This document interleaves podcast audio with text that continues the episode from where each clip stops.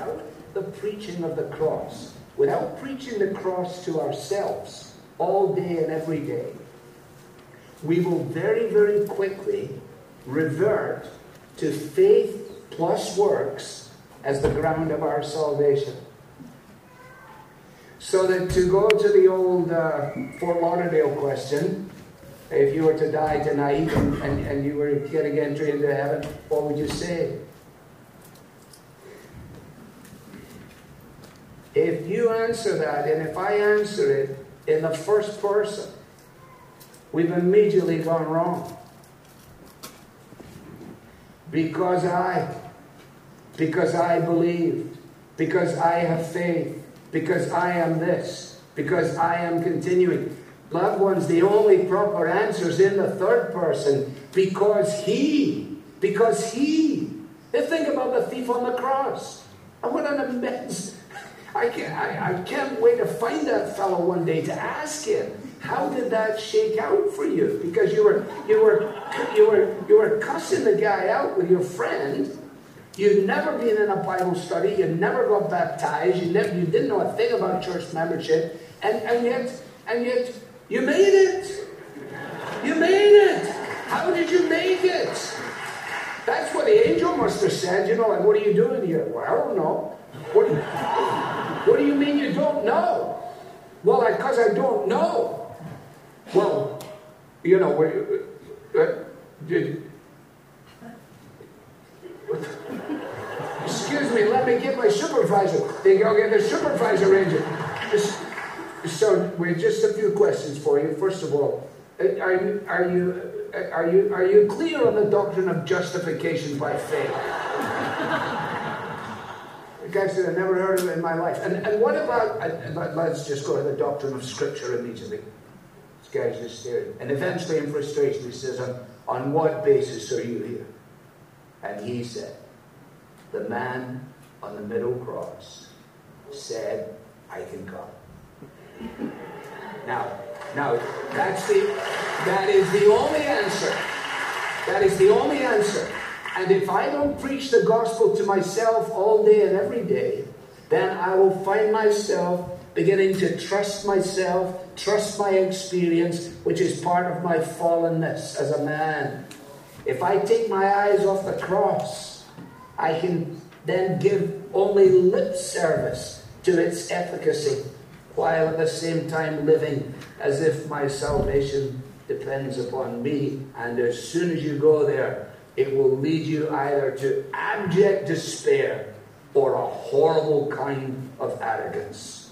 And it is only the cross of Christ that deals both with the dreadful depths of despair and the pretentious arrogance of the pride of man that says, you know, I can figure this out and I'm doing wonderfully well. No, because the sinless Savior died, my sinful soul is counted free for God that justice satisfied to look on him and pardon me. That's why Luther said most of your Christian life is outside of you. In this sense, that we know that we're not saved by good works. We're not saved as a result of our professions, but we're saved as a result of what Christ has achieved. Amen. Turn with me in your copy of God's Word to Galatians. Galatians chapter 1. We're going to be looking at verses 1 through 5. If you don't have a Bible with you this morning, there is a black book in the pew in front of you, and that is our gift to you as a church. As we study this, we're going to see that we cannot earn God's favor through legalism because the gospel is free and free. Right now we are in soccer season. If you don't know, we have about six teams from uh, Cliff, Gila, Buckhorn, and we're able to go into Silver Sports System and we're able to play soccer. We've also talked a little bit uh, with the Little League director here in Cliff, and uh, I've had the same conversation in, in both with soccer and with baseball. And the question is, why do we give a trophy to every single person at the end of the season. Like, if you didn't come in first, second, or third, let me just tell you, you don't deserve a trophy, okay? But there's this crazy idea called a participation trophy, and the fact that you just were able to participate in the game of soccer and participate in the game of baseball, you are somehow given a trophy. Well, uh, you know, us men and husbands, we sometimes put our foot in our mouth, right? Amen, or me. Um, and so, what I did about a year into my marriage is I went up to Amanda. We were on this very romantic date. And I just looked at her in her eyes and I'm thinking, I'm thinking, man, I don't deserve her. There's nothing that I could do to, to possibly tell her how much I love her. And so I stuck my foot in my mouth and I said, You are like my participation trophy wife.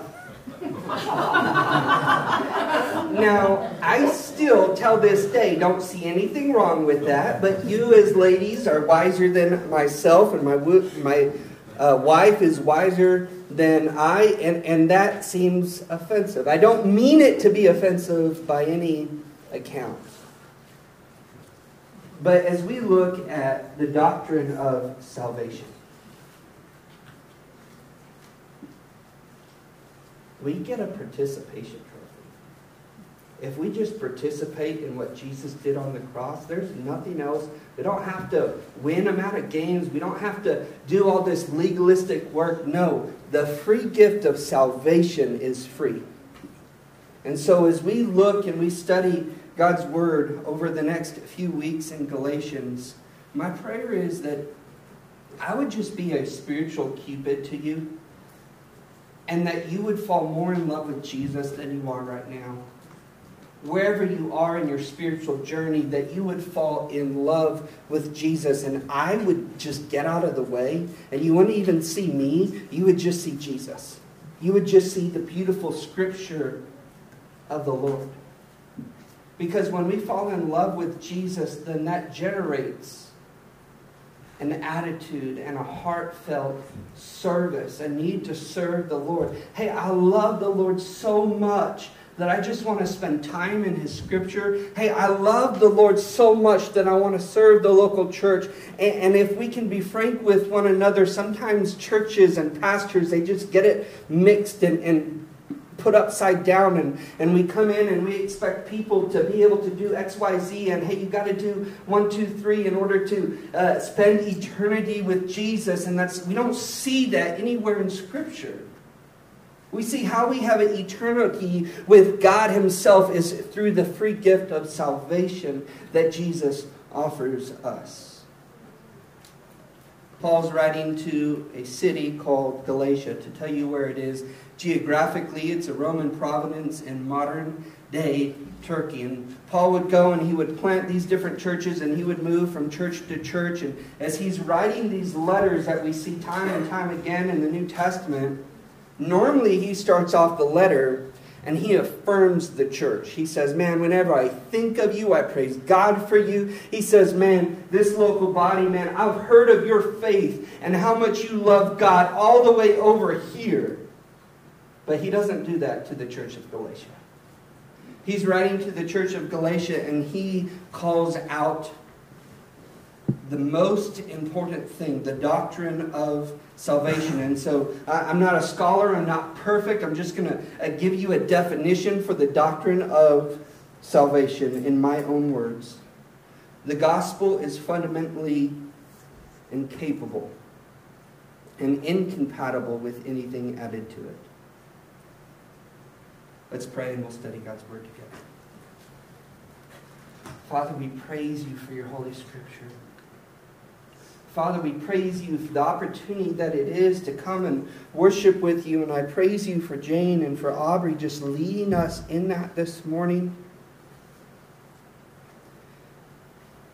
Father, may we not get distracted by who's on stage or who's preaching or who's singing or who's playing guitar, but Father, may we just focus on you. Father, may we sing praises to you alone. Because, Father, our flesh wants to get so distracted. And we think that somehow we have to be perfect. But, Father, the whole point of you dying on the cross is that we are not perfect. And so, Father, we come to you humbly this morning, and we just ask that you would open up our hearts to your Holy Scripture. In Jesus' name. Amen.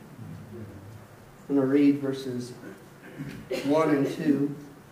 Paul, an apostle, not from men, nor through man, but through Jesus Christ and God the Father, who raised him from the dead. And all the brothers who are with me to the churches of Galatia. Legalism is going to be defined here.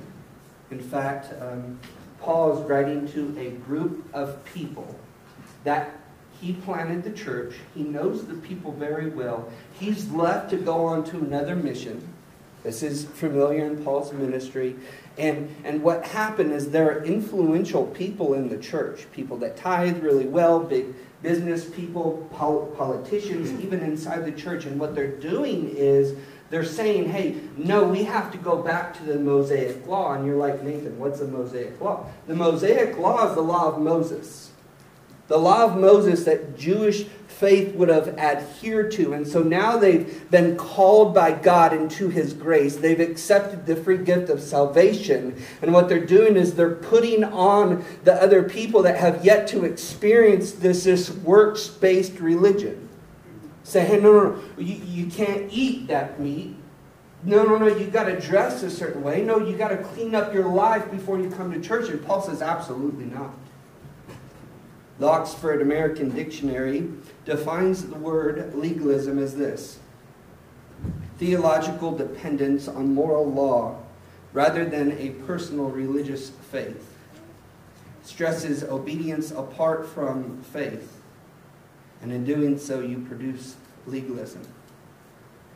My prayer is, as your pastor, that we would always go to the Word of God and the Word of God alone.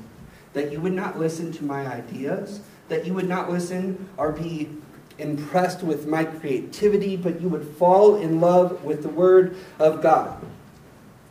You, you would be surprised how many pastors would gather together and have a theological conversation on their traditions or their heritage or whatever, and they don't actually open up the Word of God and say, No, in, in this verse, this is where we're getting this theological thing. Let me just tell you that from Genesis to Revelation, the Bible's not going to contradict itself. We can interpret it poorly. And so there's this big word called hermeneutics, and we're discussing this within the discipleship committee of our church. What is hermeneutics? How do we study the Bible? Because how we study the Bible matters.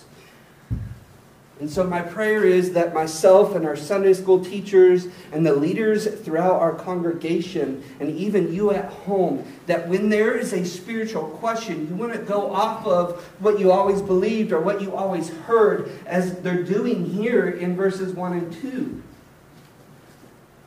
No, but we would go to the Holy Scripture and we would let the Holy Scripture, check this out, change our theology. Say, God, I'm so in love with you.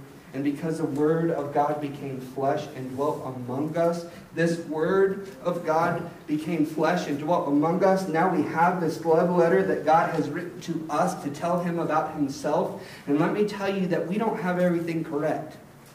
In fact, in Ephesians, we'll be told that, hey, there's this big mystery called Christianity, called the faith, called following Jesus. Even the angels don't have everything figured out. I was having a conversation with someone this week, and they're like, Well, what about Revelations, Pastor? I said, You better be careful if a pastor ever tells you that they have Revelation all figured out.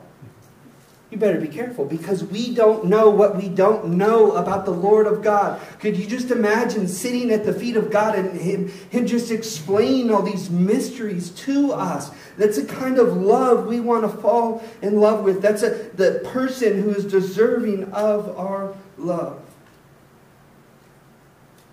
Maybe this word apostle that we see in verse 1 is new to you. And so I want to give us two different definitions of the word apostle. And one of them right away, you guys are going to be like, I can't believe he said that. Okay, let me tell you, all of you are apostles. Now, gas, go. All of you are apostles because, in the true sense of the word, you guys are being sent out by the local church. When we say amen at the end of service, the local church is sending you guys out to be apostles, to tell the world about the Holy Scriptures, okay? The true sense of the word is being sent out. And so, what Paul's saying here is he's not being sent out by a local church. If our church sends missionaries to Belize, we're sending missionaries to Belize to be apostles from man. Okay, what Paul's saying here, he's talking about a different type of apostleship. He's saying, I didn't come from the local church.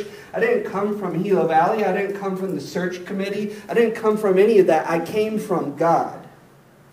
And so the other definition of apostle, there's actually only 14 men throughout God's Holy Scripture that would meet this qualification. There's 12 disciples that we would be familiar with, okay? Minus one disciple who is Judas. And so Judas is no longer in uh, apostleship. And then in Acts chapter 1, specifically verse 26, the church comes together. Peter is pastoring this church, the first Christian church, the universal church, and he says this. He, he says, Hey, congregation, we need to elect another individual to serve as an apostle. And so he elects Matthias to serve as an apostle. The qualifications for a biblical apostle would be this that they witnessed the ministry of Jesus. Okay, on earth, they witnessed the ministry of Jesus, and then whether historically or they were presently there at the crucifixion of God Himself, and then now they have seen the resurrected Christ. And so the reason why there's only 14 individuals, and I've mentioned 13, Paul's saying here, and we'll see his testimony here in the coming weeks, he says, I'm one of those apostles. I've, I'm not sent by man, but I am sent by God Himself. And so we can trust that this isn't Paul's opinion, this isn't Nathan's opinion, this isn't a church's opinion. No, this is holy doctrine of salvation that God has given to Paul. He has seen him, and so Paul has the unique authority and privilege to correct the theology in this church. Again, not from man, but from God. He says, not from man, nor through man, but through Jesus Christ and God the Father. It's also worth noting that the original readers would have separated God and Jesus. Remember, if they're going back to the Mosaic law, the law of Moses, they would go back and they'd say, oh, no, listen, uh, we got to follow these 630 something different laws because that's what God told us to do. And they'd separate Jesus. And so, what Paul's saying here, yeah, God not only did he send me, but God rose his son, Jesus Christ, from the dead. And so he's saying that there is mutual respect between God the Father and God the Son. He's saying it is God the Father who raised him from the dead. The power of God raised Jesus from the dead. And then in verse 2, we see that God raises up Christians with him. And so our hope our eternal salvation is in this right here.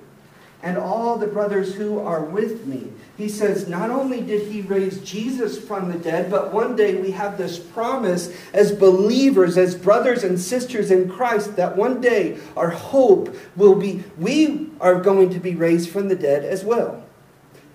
From the flesh, but then also to spend eternity with Christ himself. And so, and all his brothers who are with me. And then he says, to the churches of Galatia. He doesn't call out one specific church. He's writing to a specific church to then distribute the letter because the influential people in the church that are trying to bring back grace plus works equals salvation. He says, No, I need you to share this with every church around you that it's grace plus nothing. It's Jesus plus nothing. It, it's we, the, the whole point of the law, the whole point of the Old Testament, the whole point of it is we can't follow it. We can't follow God's standard of holiness. And so the law is to, to say, hey, listen, uh, Nathan, you have a, a problem called sin. And Jesus tells us good news, which would be translated gospel. He says the good news is there's this person who is Jesus who is willing to reconcile your relationship with God. Listen, this morning, let me tell you that your relationship is completely destroyed with God, and the wrath of God will be upon us. But what happens, Jesus loves us so much, he steps in the middle. He steps in the middle and he says, Hey, because I'm in the middle, if you put your hope in me, if you put your faith in me, you have been called by God.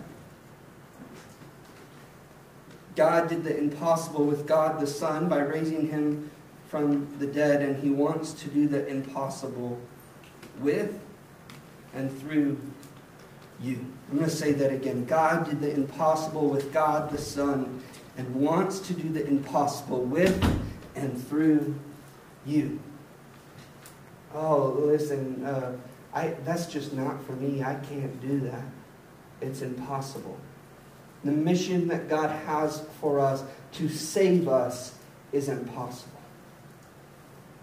But He does the impossible with God the Son and he does it impossible with us bringing a sinful man like Nathan to pastor a church in Gila, New Mexico.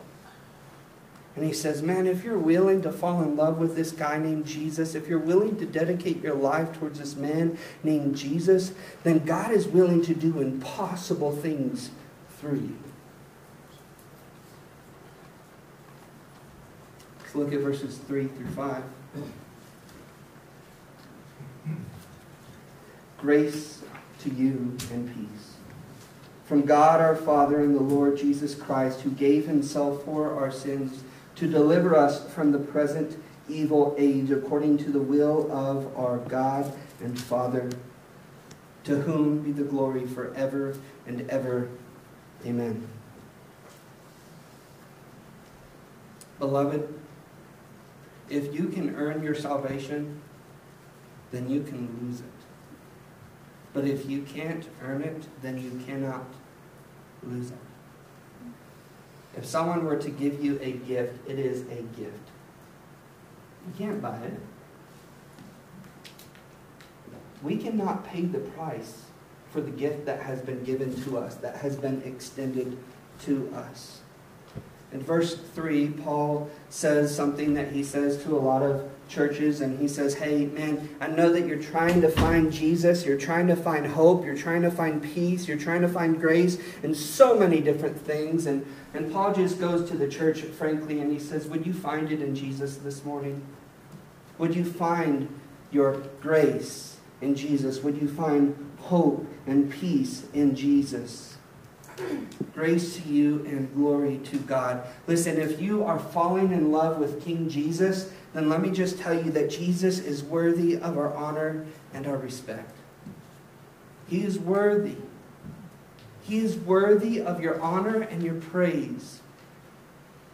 He is worth whatever it's going to cost you to follow Him. The overwhelming peace of God is from God and through Jesus. In verse 4, we see that Jesus gave himself for our sins to deliver us from evil. Man, to deliver us.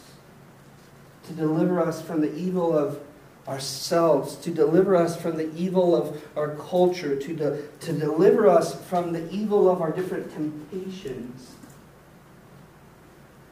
God doesn't just save us, but He continues to save us. It's this big word called sanctification, becoming more and more like a saint, to becoming more and more like Christ, to becoming more and more holy. And so he delivers us from these temptations. When we start a relationship with Jesus, not based on works and man made religion, but based on the grace of God, then what happens is he begins to work in us. The Holy Spirit now lives inside of us as a down payment, check this out, for our inheritance one day that we will receive. And then in verse 4, he says, according to the will of God. There's this church world word we use sometimes called testimony. But if I could just um, define it a little easier for you, it's your story. Your story of how you were dead and now you're alive. And all of our testimonies are a little bit different. All of our stories are a little bit different. But I love this because God's word says in chapter 4 that my testimony is according to the will of a perfect God, of a perfect Father. And so the, the pain that I struggle with, the temptations that I struggle with, my pride that I struggle with, I have been delivered from these things. And because it's according to the will of God, it's not for my benefit. We have to go through a mess. We do. We, we're talking about in our Sunday school in this world you will have trouble, but take heart. Jesus, He has overcome the world. We have a testimony that is worth sharing. How we were once dead in our sins and our trespasses, how we came to found the love of God that overwhelms us, and now the Holy Spirit that lives inside of us is consuming us. Deliverance from the love of everything else to the love of Jesus Christ, who is the Son of God. Well, why does God make me go through this? Well, why do I have to struggle in this particular season of my life? Why? Why? Why? Why? It's not for my benefit. It's for his benefit. Your testimony is not for your benefit.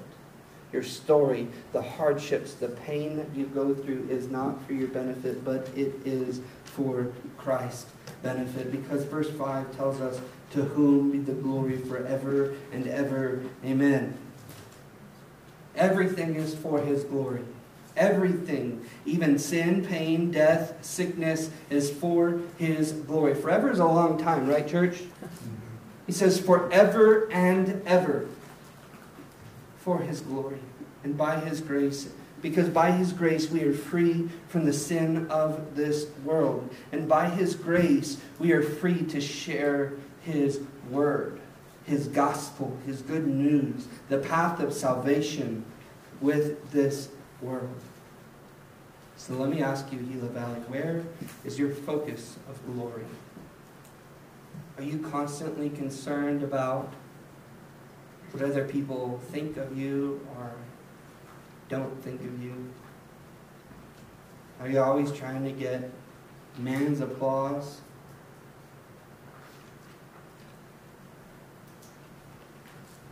Listen, we need to mourn with one another when we have hardships. But my prayer is that our hardships draw us to a need for a relationship with Jesus. If not, then what's the point? What's the point if we cannot depend on Jesus? Where is our focus of glory?